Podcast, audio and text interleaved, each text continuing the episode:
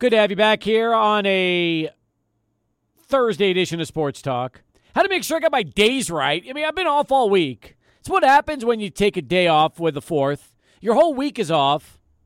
I lose track of days, don't realize what we're doing.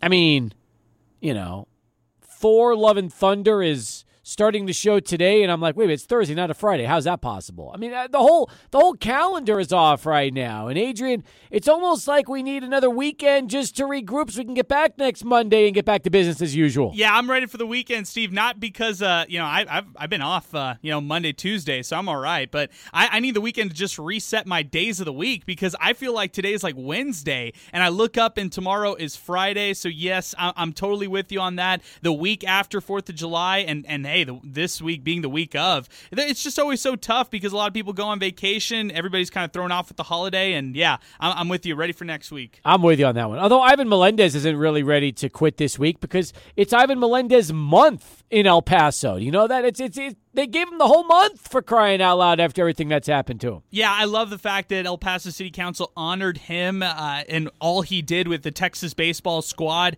The uh, Coronado High School product uh, really did everything in, in, college baseball that you want to see from one of the best players in the sport. And uh, yeah, it, this is all leading up to what will be a highly anticipated MLB draft for uh, El Paso to watch Ivan Melendez. Huge, absolutely huge. So yeah, I- am excited about that. I keep hearing uh, late first, early second for Ivan. You know, we were out at DBAT on the west side of town on Sunday. I took my son and we were just uh, hitting balls and wanted to get his swing back because fall ball is right around the corner.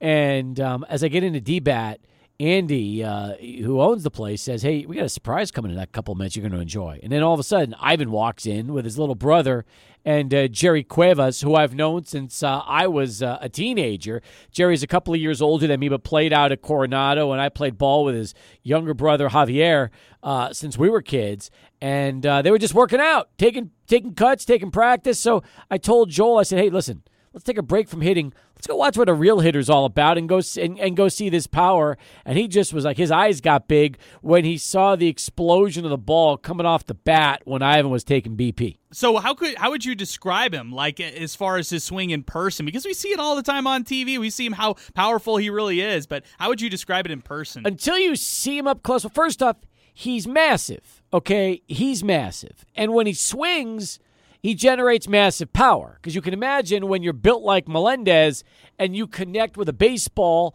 uh, it's ridiculous. So I mean, we're probably talking exit velocities of when when he's you know in games, probably talking somewhere of uh, I don't know, 110, 115 miles an hour. I mean, it's impossible to explain until you actually see it up close and realize just how the ball jumps off his bat. It's amazing. Yeah, he's really built like a tank. He's big. He's uh he's got size to him. So I'm not surprised to hear that about his his style of swing. And yeah, I'm glad that you got an opportunity to see him in person. Hopefully, you know, we get a chance to see him in our Lubin Go studios at some point this month. I know he's very busy this whole month, but uh, be great to catch up with him. It would, and it won't surprise me in a couple of years he's playing in the futures game for Major League Baseball. I mean, that's coming up. That's exactly right. I, I, feel like Ivan Melendez is going to always show that he can get better and better year after year. Is what, and that's what he's already proved at Texas. What he's already proved at Odessa College when he started there and first got to Texas uh, from there. And I believe once he gets, uh, you know, officially drafted and accepts that offer to go off and play in the big leagues, uh, you, you know, he's going to progress through the minors and he's absolutely. going to have a great career. Absolutely, absolutely. So uh, that's uh, you know how we kind of uh, kick things off on the show today. We talk a little bit bit about that, and hopefully we do get Ivan on the program here. Uh, you know, before he has to leave town, and and I understand he's going to be um, at the All Star game, Major League Baseball's All Star game, and I think he's also going, if I'm not mistaken, he'll be uh, attending the amateur draft later this month. Yes, I saw that as well. I, I, you know, that's a really cool thing in itself, Steve. Right? I mean, being a having an opportunity to actually be at the amateurs draft, yeah. uh, all the all the excitement, all the adrenaline kind of going through you, hoping that you're getting picked and drafted. I'm sure he's getting calls left and right from teams. So now it's just about who ends up picking him. Hundred percent, hundred percent. So that's really cool. Um, we also have the uh, NHL amateur draft tonight. That's coming up as well. Speaking of drafts, so uh, excited about the uh, NHL draft. It's not really the amateur draft. These guys are pros when they when they get drafted. I mean, we're talking about basically a bunch of 17 and 18 year olds that are going to have hear their names called. And Shane Wright is uh, probably going to be the number one pick. He's a center out of uh, Kingston in Canada, plays in the OHL and uh, here's a guy that is uh, considered one of the best prospects in the entry draft. So it's the NHL entry draft. And then um, after that, you know, the Devils pick second, the Coyotes pick third, the Seattle Kraken are fourth, and the Flyers are fifth. So that's how the uh, the top uh, the top five go. And then from down there, everything else uh, kind of falls into place. Um, but yeah, that's going to be a lot of fun. So um, I've watched the draft before. You know, everybody gets into the NFL draft and the NBA draft, but hockey's fun because essentially all the first rounders are usually there with their parents and now I feel like I'm older than their parents. So it's crazy. Like I'm looking at these at these uh, teenage phenoms, and their parents are probably somewhere in their 30s or early 40s. So it's it's crazy to think about uh, how all of these uh, young uh, players are, are, getting paid, you know, big bucks, and uh, essentially uh, go right right. Some of them go right to the NHL. Yeah. First off, Shane Wright could be a generational type of player for Montreal. So I, I feel like they're really fired up about getting him. And you know, it's really interesting interesting. I, am with you on that, Steve, because when you watch and, and you just uh, hear the coverage from the NHL draft, you also just uh, realize how much of an impact those top five picks uh, can make to these teams initially, like right off the bat, which I, yep. I, always like about the NHL. These guys are ready to go, they're ready to play, and and yeah, you're, you're definitely right. You, you got some younger parents out there, too. Yeah, it's it's gonna be fun. So that's coming up tonight. Also, NHL draft, uh, the entry draft, as they call it. Um, and then you know you think about what we've got coming up. We've got Sugar Land and the Chihuahuas at six, so Hags will join us. We've got Jay Jaffe today at four twenty. Didn't have Jay on yesterday. We have him on today, so four twenty Jay Jaffe. Five o'clock, we're going to do Ask a Doctor. That's right. We got the Jock Doc, Dr. Sergio Alvarado, uh, going to be with us, along with Alexis from Glory Road Barbershop. They've got a big event coming up on Sunday, Adrian, that we're going to talk to both uh, Dr. Alvarez and, Alexis about. Yeah, I'm, I'm excited about this one too, Steve. Gents & Friends is what the event is called. It's coming up this Sunday, uh, J- July 10th, and this is really a men's health expo and just really trying to promote uh, men's health and wellness throughout the city of El Paso. It's going going to be taking place out at Montecillo, right here on the west side of town. Uh, it's a free event. It starts at noon, and uh, yeah, the Desert Institute of Sports Medicine will be a part of this. Now I'm excited for that. I think it's going to be terrific. So that's also coming up, uh, and and we'll keep an eye on that in our five o'clock hour before Hags joins us, and we get ready for. Um, our uh, final countdown and uh, Chihuahuas baseball before you know what it's going to be here at 6 o'clock. Uh, do you see the clouds outside right now? Things are looking wow. a little evil outside El Paso as the clouds start to roll in this afternoon. This time of year is so funny to me in, in this city because you could have the hottest, and I mean the hottest, brutal day outside, and then it turns around the next day and you're seeing clouds, or you're seeing clouds that very night with thunderstorms scattered all across the skies. Uh, that's the city of El Paso. That's the month of July and monsoon monsoon season for you. So uh, there's only a 15% chance of rain, uh, really, uh, from now through the rest of the night. But all it takes is one good rain cloud to roll in, and uh, the, and then all of a sudden it starts to downpour. And look, we had a, a Chihuahuas game that had been uh, rained out last week when the rain started. They had to make it up as a doubleheader on Sunday. That's right. It was uh, that Saturday game that people were really excited about for fireworks and everything, and uh, people who got a chance to go out there Sunday hadn't uh, had a chance to experience kind of that doubleheader or the the wrap up of the Saturday game, the finish of the Sunday game. But it's so I don't know about your house, Steve. I've been getting a ton of rain lately, and I I've been loving it. Um, I'm, I'm really appreciative of that rain, and it's always a fresh look when you get a chance to see that here in El Paso. Anytime I can get some extra water for my grass uh, that I don't have to pay for, I'm excited about that. Listen, we all know that we are supposed to water three times a week per uh, the El Paso Water Company. Uh, we also know that um, chances are our grass will die at three days a week during the summer because it gets so hot. You just need more than that. Now, that's why monsoon season can really be a help because all of a sudden, if you get a little extra rain, next thing you know, your grass gets the head start it needs. Now, if you're a zero scape, you could care less. You couldn't care less about the water. I understand that. But for some of us that uh, do rely on Mother Nature to help out, it's always uh, nice when we get a little extra rain. Really is. Yeah, that's like that extra day of water for you. That's that. It turns it to four. It sometimes allows you to avoid uh, watering a single day, or you just have to water less. So I, I right. appreciate that. I do too. I do too. All right. Uh, also, uh, the Brittney Griner story is disturbing. Let's just put it that way. She pleaded guilty today, uh, faces up to 10 years in jail. Um, we all know about Brittney Griner. It has been uh, a story that really received a lot of publicity, and ultimately, um, you know, she decided that uh, the best chance she has is just to plead guilty to drug charges. The moral of the story is this if you're traveling, especially outside the U.S., and uh, you decide to pack vape cartridges, um, even if you say that it's accidentally packed and you didn't intend to break the law of another country, well, you're going to be in a lot of trouble. That's just ultimately what it comes down to. And if you do it in Russia, all bets are off. So it's pretty crazy. Brittney Griner is, uh, you know, she was she was one of the best players uh, ever in women's college basketball when she was out of Baylor. We knew that. And as far as uh, you know, her WNBA career averages 21 a game with Phoenix, 21 and nine and a half boards. So we're talking about somebody that truly is one of the most dominant uh, players in the WNBA at six foot nine and 205 pounds. She's 31 years of age. Brittney Griner could spend her entire 30s behind bars in Russia when it's all said and done, which is crazy to think about. Yes, I, I feel like with this one, we really have to take a wait and see approach. There, her next court hearing is set for July 14th. We'll have more, uh, you know, insight as to what really happened in this in this situation. Uh, Griner asked for time to prepare from the judge so that she can kind of get ready for this. Uh, she faces up to 10 years, like you said, in prison if she's convicted of large scale transportation of drugs. Hopefully, well, we'll see what ends up happening, but we'll, we'll um, once the evidence comes out, it'll be interesting interesting to see if she indeed had less than what they thought as far as vape cartridges uh, that she uh, brought into the Russian airport. According, though, to Russian law, even with a guilty plea in Russian criminal courts, the judge will continue to read the full case file into the record, and it could still go on for weeks or months. That's the story right now with Brittney Griner. That's uh, definitely correct. And um, this trial could end around the beginning of August. However, uh, they they also released that her detention is authorized through December 20th. So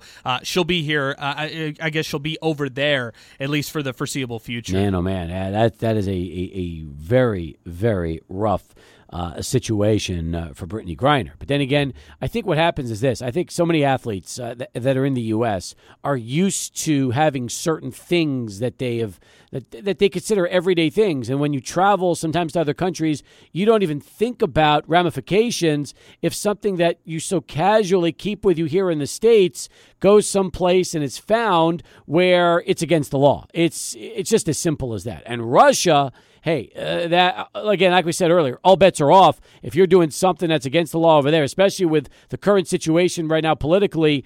Uh, it, it's just bad. It's bad, and uh, unfortunately for Brittney Griner, uh, you know, the worst is probably uh, still to come when this whole thing all you know winds down and the judge decides her punishment. Yeah, I feel like if I would, you know, if you're in a situation kind of like this, the best um, the best advice is probably just to be as safe and, and cautious as pro- as possible. And you know, if you have a question on what whether or not you can take something inside a foreign country like this, the answer is probably no. Just leave it at home. Yeah, I'm with you on that one. All right, 16 past the hour as we continue here on Sports Talk. Before we get to Jay Jaffe, this tweet just came in from Pinky. Congratulations to Ivan Melendez, very deserving. I wonder if the MLB organization that drafts Ivan will try to find a different position for him to see play. We have uh, we have seen it in the past. I hope not. I don't think so. I think he's a DH first baseman. I, I really do. He DH last year, played first this year for Texas, and even though Ivan loves third, I think that whoever drafts Ivan, they're drafting him for his bat. They'll probably play him at first, DH him some, and that's more than likely going to be his future in the big leagues. Yeah, I've, I, a couple weeks ago when we had Joe Cook from Inside Texas, he was giving us some great stats on how Ivan Melendez's fielding has really improved, infield fielding, and and uh, all his statistics, advanced analytics, and stuff, and he thinks that'll play really well when it comes to uh, Major League Baseball teams ending up drafting him. I'm with you. 17 pass. Good to have you. Good start to the show. Jay Jaffe's next, right after Charlie One, who has our first traffic update of our Thursday commute. Ah, a little classic Billy Idol for you. I'm old enough to remember when Eyes Without a Face came up. God, I feel like I'm ancient. But you know who's even older than I am? Jay Jaffe. That's right. Jay's got a couple of years on me. Our uh, man talking baseball and beer from fangraphs.com. Sorry, Jay, I had to as I was thinking about this song. I'm like, man, I remember when this came out. I'm like, well, hell, Jay probably remembers it too because he's, he's got a few years on me. Yeah, yeah, I guess so. Uh. Come on, growing up out there in Utah, in the, in the, Salt Lake area, I'm sure there were a lot of Billy Idol fans in the uh, in the early to mid '80s. Oh, it was it was pretty popular. Yeah, no doubt. I hear you. All right. Well, times change. That's for sure. Um, meanwhile, Jay, as we uh, get back to baseball, back to, to normal life, um, I, want to talk about what you've been writing about, beginning with the Giants. As you began your story today, Giants steps backwards for last year's 107 game winners. Look, I thought the Giants were a terrific story, and they hung tough to start the season. But as you mentioned, injuries and regression has, has really kind of taken a little bit of a toll on this team. And I think that's pretty accurate when you realize the kind of job Gabe Kapler did a year ago. And as much of a great story as it was, just it was almost like the perfect storm. Everything fell into place last year, and uh, it just hasn't been that way this season. Yeah, they had they, were a great story last year. They had so many late inning wins, um, you know, comebacks and and uh, uh, just good luck in the late innings. I mean, LaMonte Wade Jr. Uh, was so clutch that he got the nickname uh, Late Night Lamont for his uh, uh, late inning heroics. But um, you know that that kind of performance just has been difficult to replicate. And of course, losing Buster Posey and and having a uh, you know a highly touted young player more or less flop uh, in his place has has taken its toll uh, some injuries elsewhere, including Anthony DeSclafani, yep. and uh, a lot of regression in that bullpen in particular. Um, it's been a mess down there. It has, and uh, given the age of some of the players they have, uh, you you would assume they let Brandon Belt walk. Um, then you've got also the situation to where you know you, when he's healthy, Evan Longoria is still very much a, a, a fun guy to watch, but injuries have played a, taken a toll on him and, and other players right now. You mentioned the situation with Posey and Joey Bart. Uh, the Giants have a lot of questions to answer, don't they?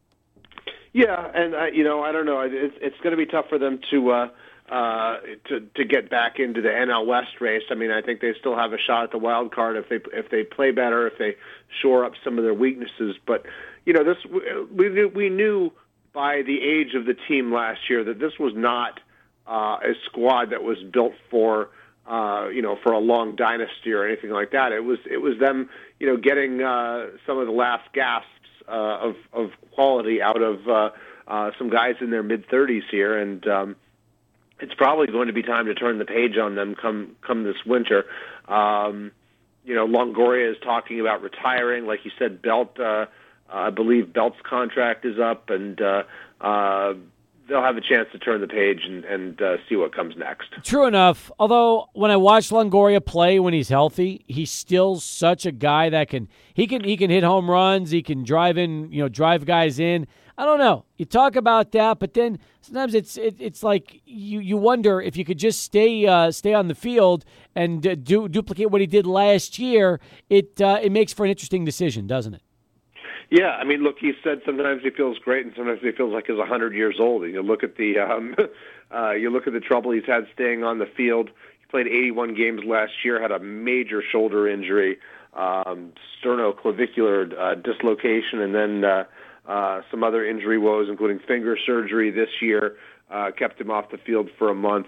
Um, it's just it's got to be a grind, and I know when you're 36 years old and you're uh, dealing with all that stuff, you got to be thinking about you know what comes next. I mean, he's, he talked about uh, uh, watching Buster Posey go through this stuff last year, and I think that's. Uh, uh, I wouldn't be surprised if, if that's where he's headed to. Hey, first ten years of his career, I thought he was Cooperstown bound.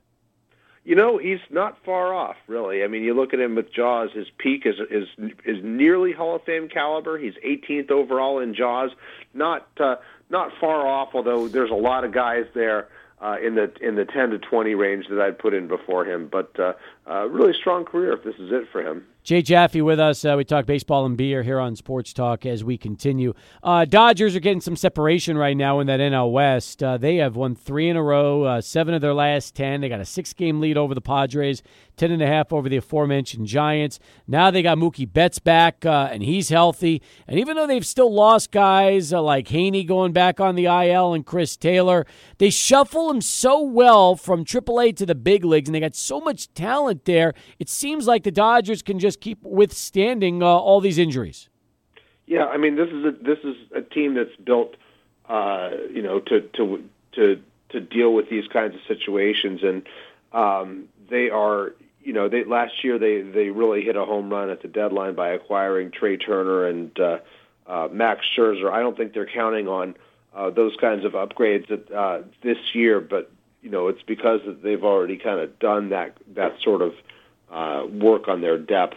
Uh, they're hoping to get Dustin May back. They're hoping to get, uh, um, you know, the, the, I mean, they've, they've already done a great job of, of integrating guys like Ryan Pepiot and, and Mitch White into their rotation here, such that they're, you know, credible number five options and things like that. So uh, it's been really interesting to watch. Jay Jaffe talking baseball with us here on Sports Talk as we continue. A couple of days ago, you wrote about Scherzer and DeGrom uh, coming back. Well, Scherzer's already back. DeGrom is trying to get him himself back to the big leagues. You know, you look at the the uh, Mets right now. They find themselves as we begin uh, play today, 20 games over 500, two and a half over the Braves, eight over the Phillies, and uh, once again.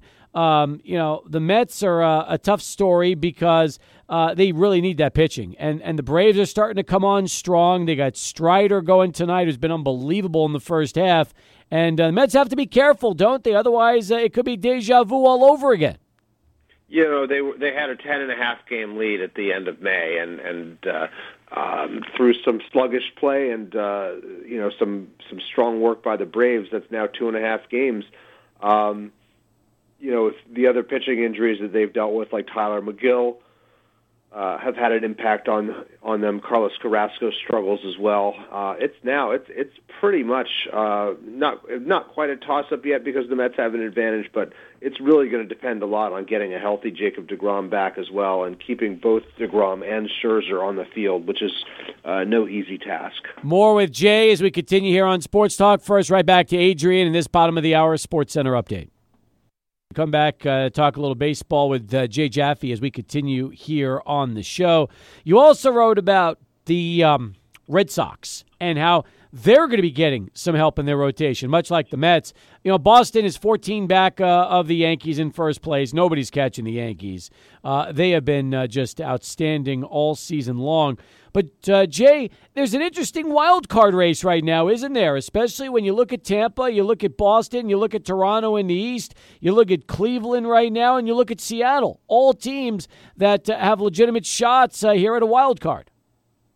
Yeah, the um, uh, you know everybody else in the AL East is an also ran besides the Yankees, who at the 81 game mark were on pace to match the Mariners' 116 wins from 2001. But uh, a lot of intrigue elsewhere. I mean, the, you know, the the Red Sox are are trying to uh, uh, trying to you know climb back into or trying to hold on after uh, a slow start to their season. They and the Rays are even uh, in in the uh, uh, in the race there. The Blue Jays are just half a game ahead of them. Um, you know, it's going to take a lot, a lot for uh, one of the NL, I mean, sorry, AL Central teams uh, to to break into that group. They've they've got a substantial lead there. Um, uh, likewise in the AL West, where the Mariners are still can't can't uh, even uh, get above 500, although they've they've been playing better baseball lately. Well, the Astros have been amazing. I mean, let's let's just be honest. They get good. They have great pitching. They're deep. They've got the best hitter right now in the game in Yordan Alvarez, who's been insane. Altuve is having a terrific year. I mean, Houston looks awfully good, and we very well might be destined for another Houston Yankees ALCS if this continues. Yeah, the Astros are playing at a 107 win pace right now. I mean, they're they're basically you know playing like the Giants did last year. Uh, a lot of depth in that lineup. A couple injuries lately, though. I wrote about last week. Um, Michael Brantley uh, with his with his shoulder and uh, uh, that scary collision regarding uh, Alvarez and and and Pena, which fortunately uh, was not uh, anything close to the worst case scenario that it could have been. True enough. Um, we found out that the World ba- Baseball Classic is coming back, and Miami is going to be hosting it next year. Is the WBC something you look forward to? Oh, absolutely. I mean, we already knew it was coming back. We didn't have the specifics on the seedings and things like that. Um, but yeah, I'm, I, I I really enjoy the event. I've been I've been to uh, I went to the first one in in 2006. Went to Puerto Rico uh, to see uh, the Cuban team play uh, and the Dominican team play and the Puerto Rican team play. That was a lot of fun.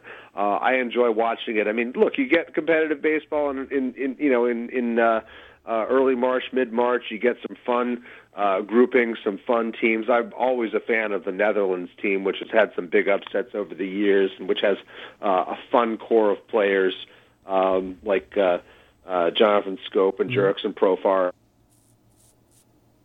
That's true. Are you back, Jay? Or did we lose Jay? I heard Jonathan Schoop. I heard Jurickson Profar. And then I think we lost Jay. Let's see if we can get him back on and we'll uh, continue our conversation. Get his beer pick of the week as well uh, here on Sports Talk. So, uh, looking forward to that. And, and the WBC, again, uh, the finals will be out there in Miami, which is also uh, big news for those people that are uh, interested, like Jay, in uh, the, the World Baseball Classic. Um, and we've seen some really good stories, uh, some good storylines in that over the years as well. So it looks like we've got him back right now, 35 past the hour as we continue here on Sports Talk. All right, Jay, let's, uh, let's bring you back. Uh, from the WBC to a very strange situation. Eduardo Rodriguez and the Tigers. Three weeks ago, he was placed on the restricted list. Since then, the Tigers have not heard from Eduardo Rodriguez. Uh, Jay, this is one of the more baffling situations because normally, even if a player is dealing with personal matters, there's some kind of communication between him and the team. Not this time. Yeah, I don't. I don't. I haven't heard anything about you know about or a similar situation like this in a while. Um, I assume uh, that maybe uh, Rodriguez went back to Venezuela. We know it's been reported that this had something to do with with uh, uh, his marital situation, but beyond that, we don't have any specifics, and so it's tough to, to speculate. Um, you know, I don't know if, if uh, he's uh, having second thoughts about what happened with the uh, uh, with with signing with the Tigers, who obviously haven't been as competitive a team as he'd hoped. He hasn't pitched as well as he'd hoped. But you know, seventy-seven million dollars is a whole lot to risk on uh, uh, you know a, a, a miscommunication. So uh, you know, whatever he's going through, it must it might be pretty you know might be pretty serious. Um, you know, you hope that you hope that things are okay, but uh, this is this does seem pretty strange, and it does uh, seem surprising that. Uh, uh, even through his agent, the Tigers can't get a hold of him. And I'd imagine, um, you know, that that they'd like some clarity on, on on on what's going on here. He's on the restricted list, so he's not accruing service time. He's not drawing his salary. Um, you know, we'll see what we'll see what happens here, but uh, this this does not look like a great situation at all. I'm with you on that one. All right, um, what do you have coming up for us uh, this week on Fangraphs before we get to your beer pick? Writing a little bit about Shohei Ohtani's uh, uh, latest uh, run as a pitcher. Uh, obviously, he's been lights out. Uh, uh, four straight games without an unearned, uh, without an unearned run. I mean, without an earned run allowed. Combined 40 strikeouts in, in that span. He's pitching like a guy who uh, wants wants in on the Cy Young conversation, and uh, uh, I think he's going to be in the discussion to start the All Star game here. So, uh, uh, pretty pretty interesting stuff. Um, be doing my usual chat tomorrow. Uh, we've got scheduled uh, this week. I scheduled my um, uh, replacement level killers series, which is kind of a preview of the trade deadline of the biggest ho- the biggest holes on contending clubs. That'll be coming the last week of July. Uh, also made plans to go up to Cooperstown for induction weekend, and uh, looking forward to that. Uh, uh, not sure yet what next week holds as far as the writing goes, though. All right. Well, we'll wait to see what breaks. In the meantime, uh, let's talk beer. What do you want to uh, profile for our listeners this week, Jay? Okay, this is one. This is another new. This is a new local brewery that uh, uh, I've I've enjoyed what I've had, which is basically this one beer so far. But they've gone in. Uh, they opened in Williamsburg last year or a couple years ago, and now they've uh, uh, taken over an, a beloved outpost on Bergen Street here in Brooklyn, where I had my rehearsal dinner and where I had uh, my 50th birthday celebration a couple years ago, just before uh, the uh, the city started closing down for the pandemic. Um, this is called Talea. Uh, they are a, a women-owned brewery, which is uh, which is an outlier. Uh, they have an Italian pilsner that I quite like. Uh, uh, this is a nice, easy drinking summer beer. It's called Al Dente. Um, a little bit of sweetness to it, crisp, uh, typical uh, uh, Italian pilsner taste to it, a little bready. Um, just uh, kind of fits in with the, the the lighter beers that I've been drinking lately, and uh, this one can uh, can can stand with those. It's uh, available at the local Trader Joe's, which is really cool. Uh, don't have to go too far out of my way to get it. And I want to pay a visit to the tap room because I want to see what they've done with the uh, with that space. I hear you. I like it. All right, good job, good stuff. Hey, appreciate the time as always. We'll talk to you right back here again next Wednesday, Jay. All right, sounds great, Steve. Thanks. Jay Jaffe, folks, 39 past. The sports talk continues. Come back with plenty more. Stay with us. It's 600 ESPN El Paso. All right, back on Sports Talk as uh, we continue. 48 now past the hour. You know, Angel and Belinda, they have a daughter who had been living in a home they owned on the west side of town, and their daughter was moving out of town, so they decided to sell the property and put the money toward finding their dream home.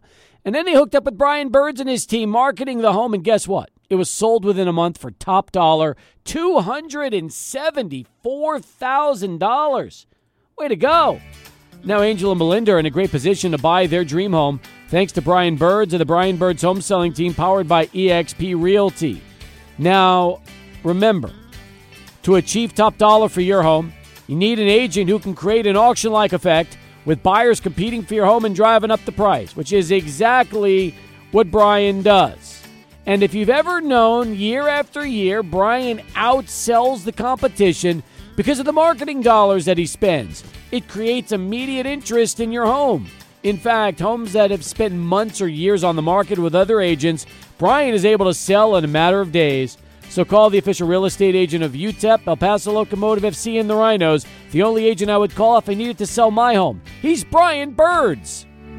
Hey, El Paso, have you heard? To sell your home,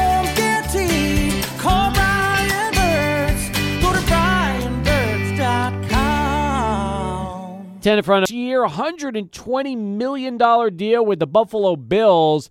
And then they find out today that if the Cowboys had gotten a bit closer to what Buffalo was offering, well, Von Miller might have given them the hometown discount. That's right. The Athletic reported today that the Cowboys offered the same deal to Von Miller that they offered Randy Gregory, five years, seventy million with two guaranteed years. Uh, but he already had an offer on the table from the Rams. Miller told the Athletic that had Dallas's offer been close to what Buffalo was bringing to the table, he would have agreed to a lesser deal to join his hometown team. Miller uh, told Dan Pompei of the Athletic, I told them I was ready to come to the Cowboys. I would have taken less to go to Dallas because it's Dallas, but I wouldn't take that much less. You think uh, Cowboys fans are kind of kicking themselves when they hear this story? Yeah, they definitely should be because uh, Von Miller, when healthy, is one of your best pass rushers you're going to find in the NFL, and, and that was ev- evident in what we saw in their in the Rams postseason run and how they won a Super Bowl. Yeah, I'll, I'll, keep going with that one. Uh, but I'm as a Rams fan, real quick, Steve. I'm pretty bummed that the Rams didn't throw more uh, guaranteed years in the deal that they they try to send over to Von Miller. So it, it just kind of tells you when you're a, a two time Super Bowl champion, you you kind of want to make sure that you have your guaranteed money locked in in case you get injured or something happens to you. So uh, for Von Miller, I don't blame him whatsoever for going with Buffalo. Me neither. I mean, how can you blame him? Uh, he made smart move. He got the money. He made, you know, he, he got the money. And uh, if you're a Cowboys fan, you're a little bummed. But I'm going to cheer you up right now. That's right. I'm going to cheer up Cowboy fans because you got Adrian's movie review. This is a way to end the hour with a on a bright note and not feel depressed because of the Von Miller story. Instead, you get to listen to Adrian talking about a movie maybe you haven't seen yet. Right, Adrian?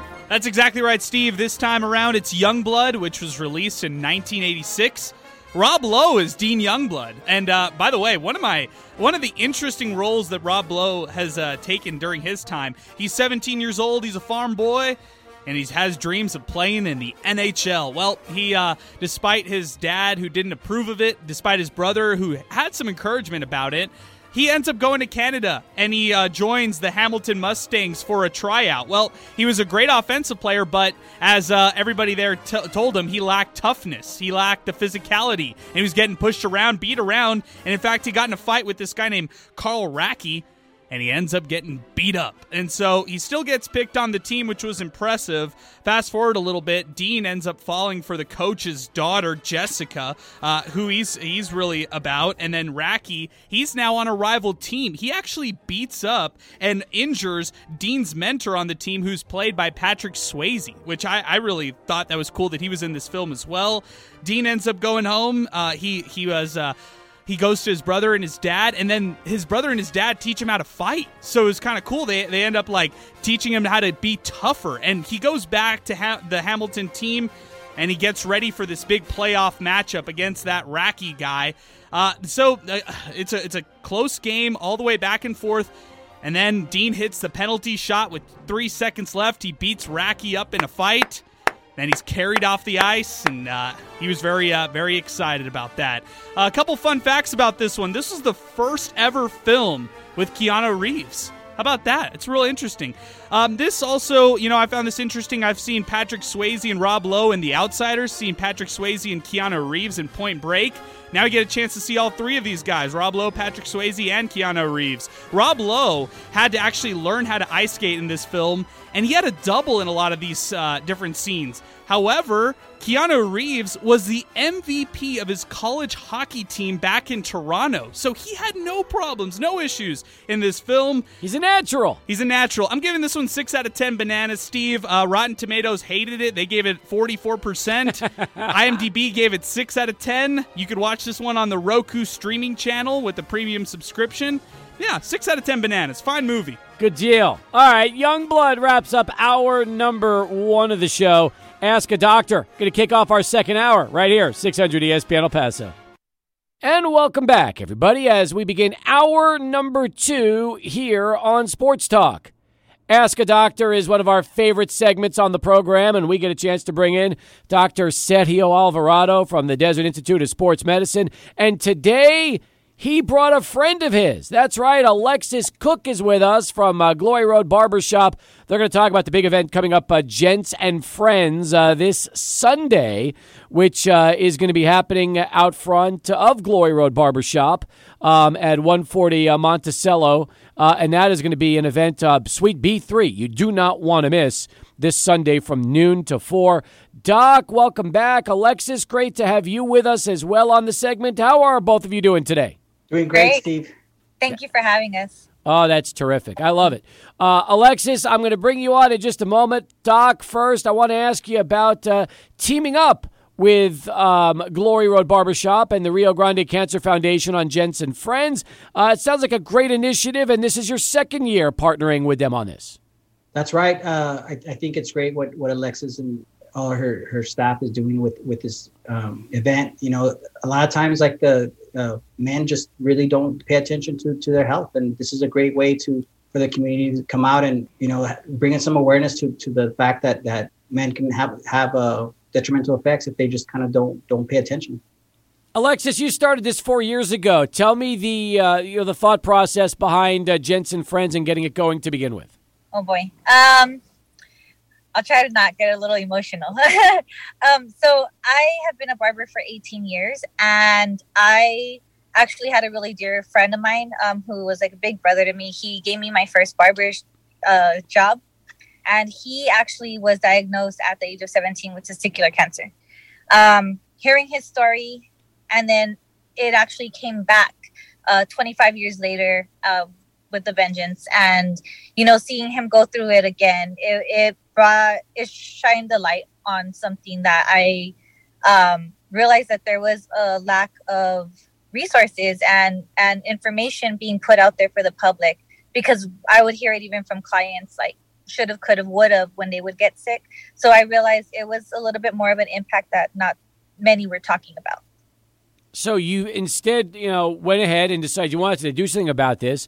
So you put together uh, Gents and Friends, uh, which I know kind of started with your anniversary, but now it's almost as if it's it's your way to help give back and also impact men's lives uh, based on your your friend and colleague who, as you mentioned, you saw this uh, firsthand. Yeah, um, it was definitely. Um, it, it, was not meant to be something annual. It was just something that um, my first year in business, I was like, oh man, like it's it's it's uh, different being a business owner.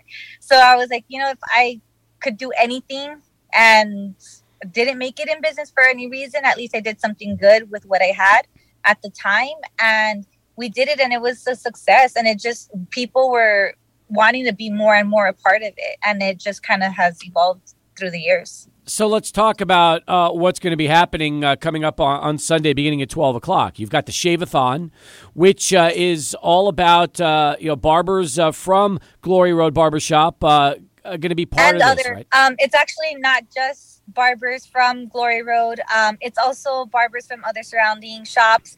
Legends has helped out before. Pregame, um, Noble Barbershop is helping out this year. Um, Graceful Barbers. There's other barbers around the city that have they want to make an impact as well, and they've helped us with this event in the past and as well this year as well. That's awesome. And it's just part of it. The Shave-a-thon is part of uh, Gents and Friends. Will the Shave-a-thon be going on all four hours or just part of the time?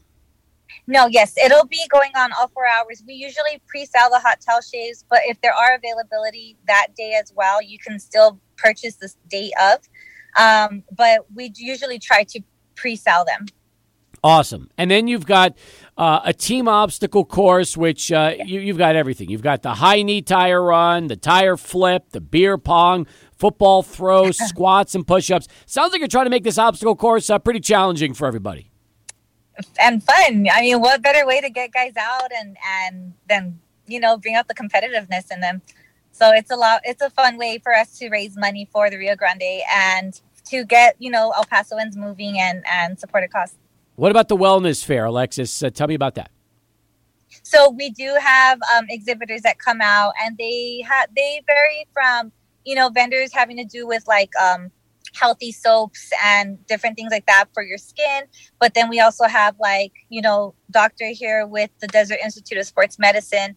And then there's also Rio Grande uh, urology.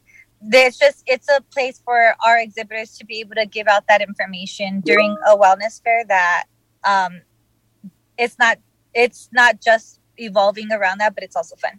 Doc, you're going to have a booth on Sunday as well with the Desert Institute of Sports Medicine. And uh, I know that as Alexis has talked about the cause and what's allowed, you know, Gents and Friends to become such a great event, obviously this is something that for you and what you believe in is pretty near and dear to your heart as well. That's right. Uh, I, I just think that that uh, unfortunately, you know, men just don't don't uh, take their, their health as serious as, as they should, you know. And and we find out, you know, the, I mean, the stats, you know, back that up. Uh, leading cause of death in, in males is is uh, cardiac disease, and and uh, the third cause is is cancer. And so, um, prostate, skin cancer, you know, uh, you name it. Um, to be a little bit more worried and and, and uh, should get checked out. You know, uh, not necessarily get worried, but really just make sure that they're getting their their yearly checkup. I'm with you on that one. So, is that the best suggestion on on uh, men living healthier lives? Get the yearly checkup, keep a real close eye on their diet, staying active, things like that. Yeah, I think I think you, you hit you know all, all three areas. You know, number one, you know, making sure that that you have you know you establish a, a relationship with a doctor um, and then that you're getting those, checkups, and then uh, really trying to you know get a, a good uh, exercise regimen, um, something that you talk with your doctor that, that you can do, and then uh, lastly, uh, making sure that, that that you're keeping a diet low in, in processed foods, you know, so avoiding the fast food, you know, really like a, a lot of that has a lot of salt and things and high in cholesterol that things that we really don't need. I do would like to point out as well, leading on to what Doctor said, like that's something that the Rio Grande Cancer Foundation, uh, with these events, they're very, very good at delivering those that information. So they'll they've even given out postcards in the past with like a charting of when you should be getting things checked out for males. So it's it's a really awesome campaign that they're starting for male health.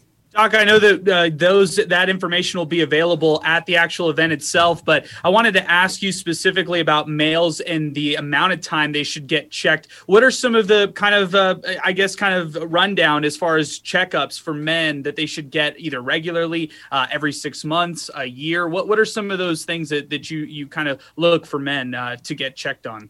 Alexis brought up a good point. You know that uh, it it all starts even at, at, a young age. You know, having that that pediatric yearly checkup, you know, and having your, your vaccines up to date.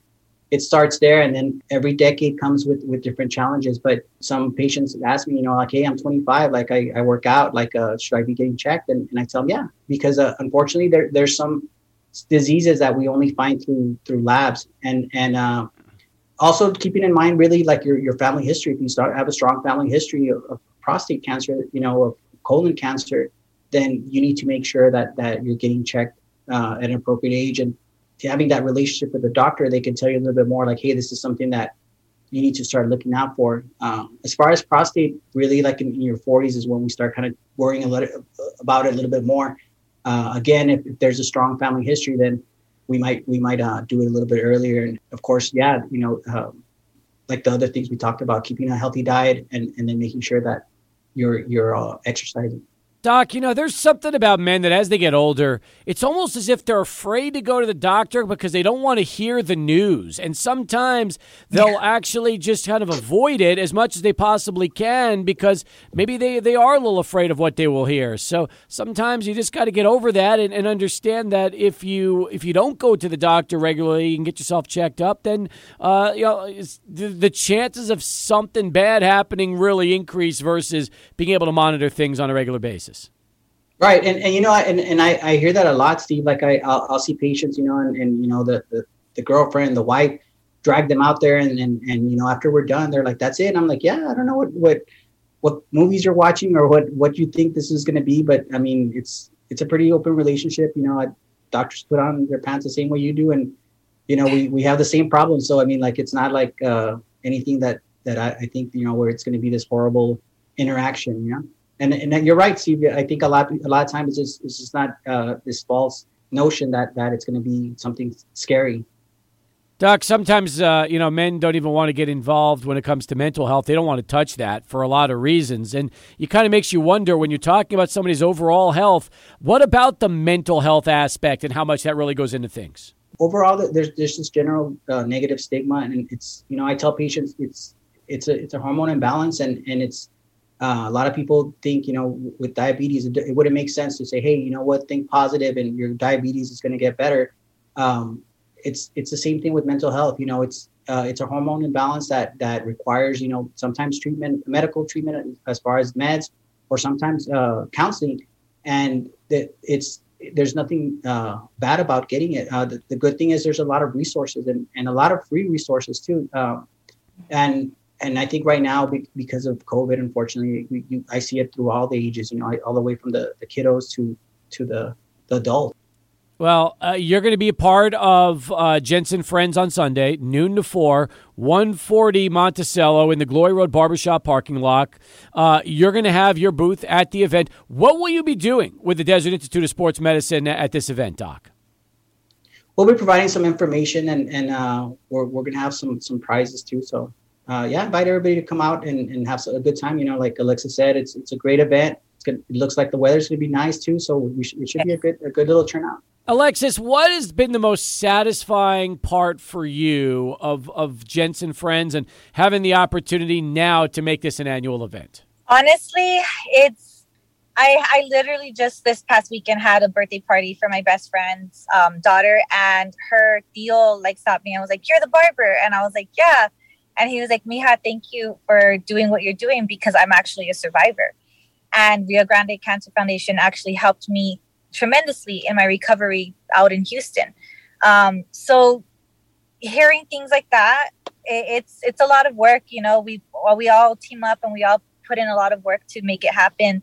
But hearing those those stories of how people in our community have been able to have that resource because of events like this and because of you know people like doctor who are are they help us put these things together.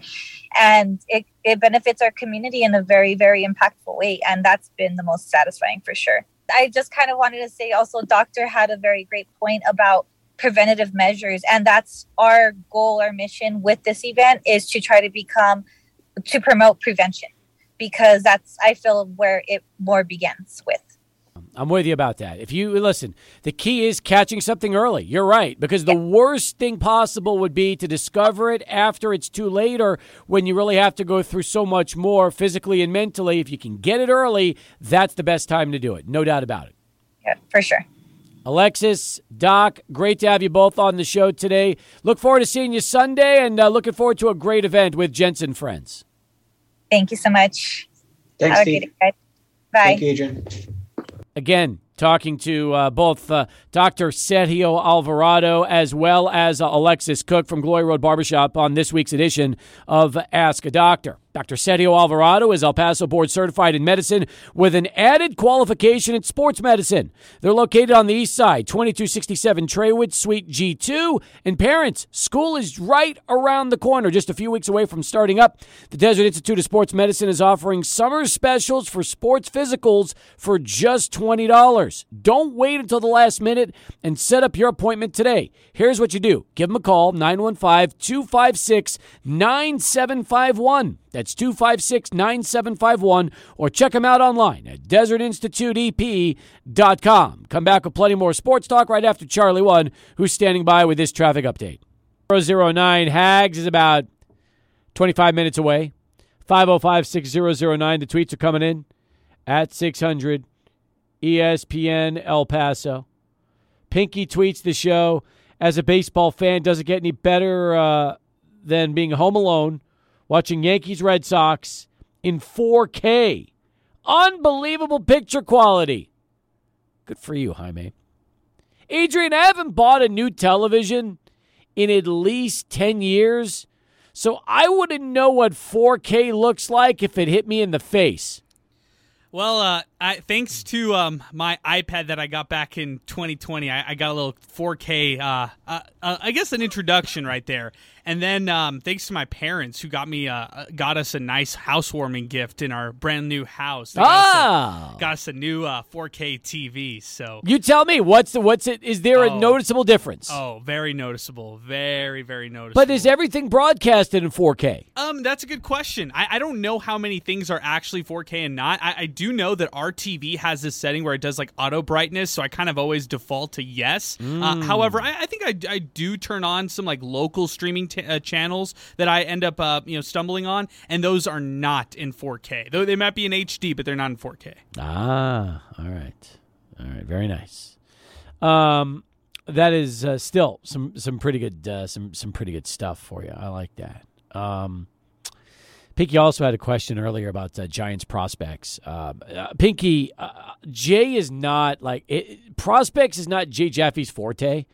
However, the good news is this: if you go to Fangraphs.com, uh, Pinky, where uh, Jay writes for, you can actually see a prospects tab, and Fangraphs has a prospect analyst who writes all the top prospects in the whole system. And in fact, if you click the Giants tab, their uh, top prospects were updated back in February, and they uh, gave, let's see, 39 giant prospects to keep an eye on. So, Pinky, you can look at that list, and that'll give you a great scouting report on all the giant prospects. He'll have he'll be covered right there through Fangraphs. I like this. Jay Jaffe's got other things to write about. Exactly. So, but the good news is there's a ton of free stuff at fangraphs.com, and the prospects is one of them. So that's that is good news there. Appreciate you, Pinky. Thanks for uh, chiming in on that one. Also, this tweet came in a little earlier today, um, and this one, you know, is again a, a controversial tweet. Adrian from Esteban. I recommended Young Blood for Adrian to review. Disappointed he didn't address the best part Tea with Miss McGill. Very good scene. I, I omitted that part uh, wrongfully, but uh, very good part. I'm glad that you brought that up, Esteban. Uh, I feel like that was uh, a hilarious, hilarious scene. Okay, was it your favorite? Um, not not of the whole movie. I, I think that they're like the fight scenes for me are, are always good. Like I, I like it, those. How does it compare with other hockey movies you've watched? Well, Slapshot's always going to be number one, no matter what. Uh, I think it's it's up there. I mean, like you you know you're you're getting more like historical movies when you're talking about movies like Miracle. Yes. Um, but I mean, Slapshot's one. It's one of the best sports movies, one of the best comedy movies you'll ever find. So nothing will ever beat that one for me. Did you like Mystery Alaska? Um, I, I don't I haven't seen that one. Okay, that's with Russell. That's with Russell Crowe, but you have seen Mighty Ducks. Yes, I have seen Mighty Ducks. How do you compare Young Blood to Mighty Ducks? I think it's a little bit better. I, I think uh, Mighty Ducks, when you're a kid, you probably think that's the best ho- hockey movie you'll see, and then as you get older, you you just cherish those uh, nice memories as a kid, and then it kind of it kind of grows. You kind of grow out of it. So I think um I think this Young Blood is is a little bit better. Okay, I like that. Um, meanwhile, other tweets coming in. This one hit a few hours ago from our pal MC Horrible, who tweets the show. Why is this not the UTEP logo? He's talking about the Midland Rockhounds cap, the official road cap that Jaime brought by the radio station. And uh, this was, uh, by the way, MC Horrible first alerted me to this cap. I had no idea what this cap was until he talked about it. Then he said, Why aren't there any dope new era cap selections for UTEP? That is a great question. That right there really is. Now, I know New Era is big with baseball. That's the biggest. Major and minor league baseball is what it's at. But does New Era make a lot of caps for colleges? Because I'll be honest with you, like when I go to and, and look at the official caps that the Texas Longhorns are wearing, it's Nike. It's not New Era. So I wonder, does New Era even get involved in the college hat business? You, you know, um, I don't know about this, Steve. I'm looking right now just to kind of uh, kind of go through it. I'm seeing uh, a 5950 fitted uh, Texas Longhorn burnt orange cap that I just found online, uh, but it doesn't seem like they advertise this too much. Uh, however, I, I agree with what uh, you know. We got the tweet that we got from MC Horrible 915. By the way, I think he rocks this one pretty nicely. He does. And uh, I feel like, yeah, I'm, I'm totally with him. This should definitely be some uh, something that UTEP has, or you know, UTEP should just be in the mix for New Era hats. I agree. You know, I got a haircut yesterday, so I tried on Pinky's cap, and I got to tell you, a little snug, but it fit. It fit enough that I can get away with wearing it. Joel looked in and said, "You got to put, you got to keep that hat on, Dad." I go, "Okay." I will have severe cap head after wearing that cap, but I will still, I will still rock that hat after what he did yesterday. Okay, nice. All right, and then he's already got another one, so you don't have to worry about uh, Pinky coming back and, and swiping this one back to him. So yeah, you can hold on to this one. I hope his other cap fits. Seriously, What if his second seven and eighth is even bigger than this one? that would be that'd be hilarious. Oh man, I, at that point, you you might just travel to Midland and pick one out for yourself. I agree with you. I agree with you. Jordan Bowles uh, tweeted, uh, Sports Illustrated's Chris Mannix and Steve have the same voice. What do you think, Steve? I, I now I know Chris Mannix from uh, his time, you know, all his years at SI. Um, I'll be honest with you, Adrian. I never even thought about this as a possibility. Just to give you an idea, you tell me, does Chris Mannix sound like me? Three, two, one. All right, just wrapped up a couple of days in Salt Lake City for the Utah Summer League. Uh, headed to Las Vegas, where the main Summer League takes place, starts on Thursday. But the story of the Salt Lake Summer League was Chet Holmgren, the number. Okay, so you tell me, does that is uh, according to uh, Jordan? He thinks we sound the same. I Uh, don't. ag- I don't agree on this. I've listened to Chris Mannix before in NBA podcasts and stuff like that. I do not think that he sounds like you. I, I don't even think that sa- he sounds remotely like you. I I don't know where he's coming with this one. I don't know. Do I you mean, do you see similarities there? no or hear similarities? Yeah. Do you hear similarities? No, not really. I don't know. I'm yet to find anybody that really sounds like me, but I appreciate the effort from Jordan. One of these days, I like if if I ever find, you know, um, a doppelganger, a doppelganger sound alike. I'm excited about that. That'll be fun.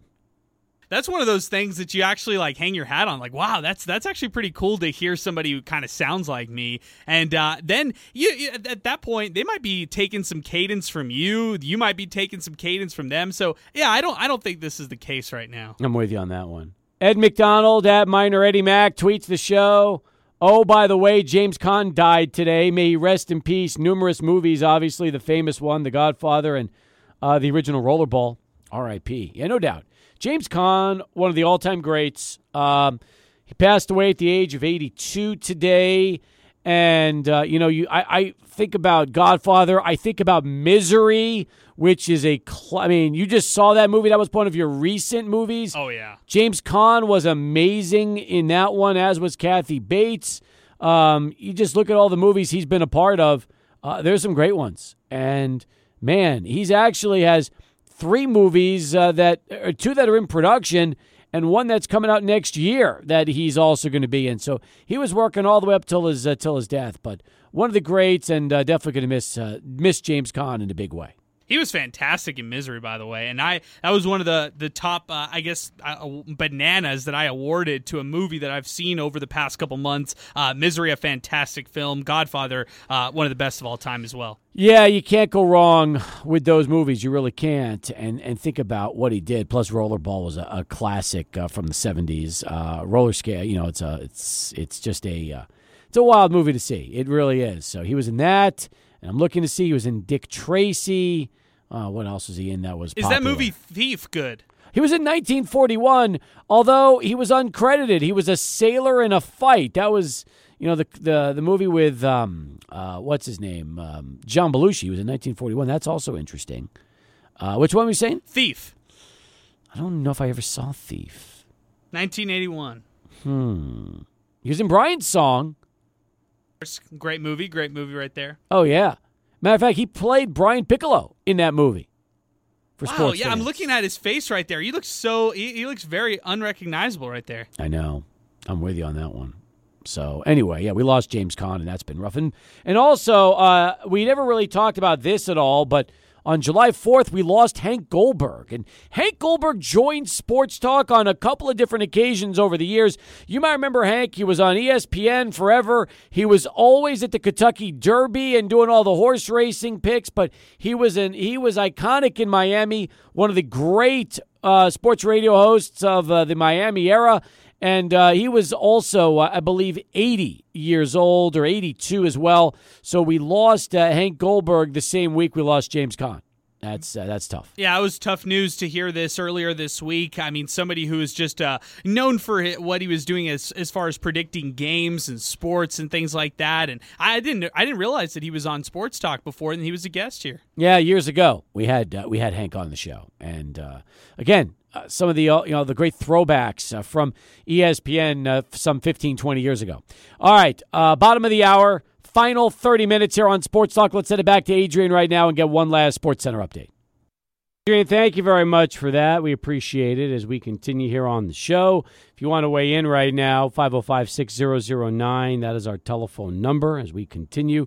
505 6009 gets you right on in and through to the program. Um, this is really cool, too. Tomorrow, Tim Hardaway and uh, Aaron Jones are going to make a very special appearance together. Adrian, I don't know if you had a chance to see and, and hear about this or not, but uh, the two are going to be in town as part of an event that will involve uh, some hospital visits tomorrow. I saw this. This is so neat that the uh, uh, that they are going to visit the El Paso Children's Hospital, Steve. I, I mean, you're you're talking about two of the best to ever come through El Paso as far as athletes and, li- and living athletes, for that matter. Um, Tim Hardaway Sr. and uh, of course Aaron Jones. No, you're right. It's going to be happening tomorrow afternoon at the El Paso Children's Hospital. And uh, they are going to have the opportunity to visit with children uh, throughout the hospital and uh, then also have a private meet and greet with patients and donors um, on the uh, patient floors. That is super. It really is. Now, Aaron lives in El Paso. He's made visits like this before, and I'm happy he's going to be taking part in this.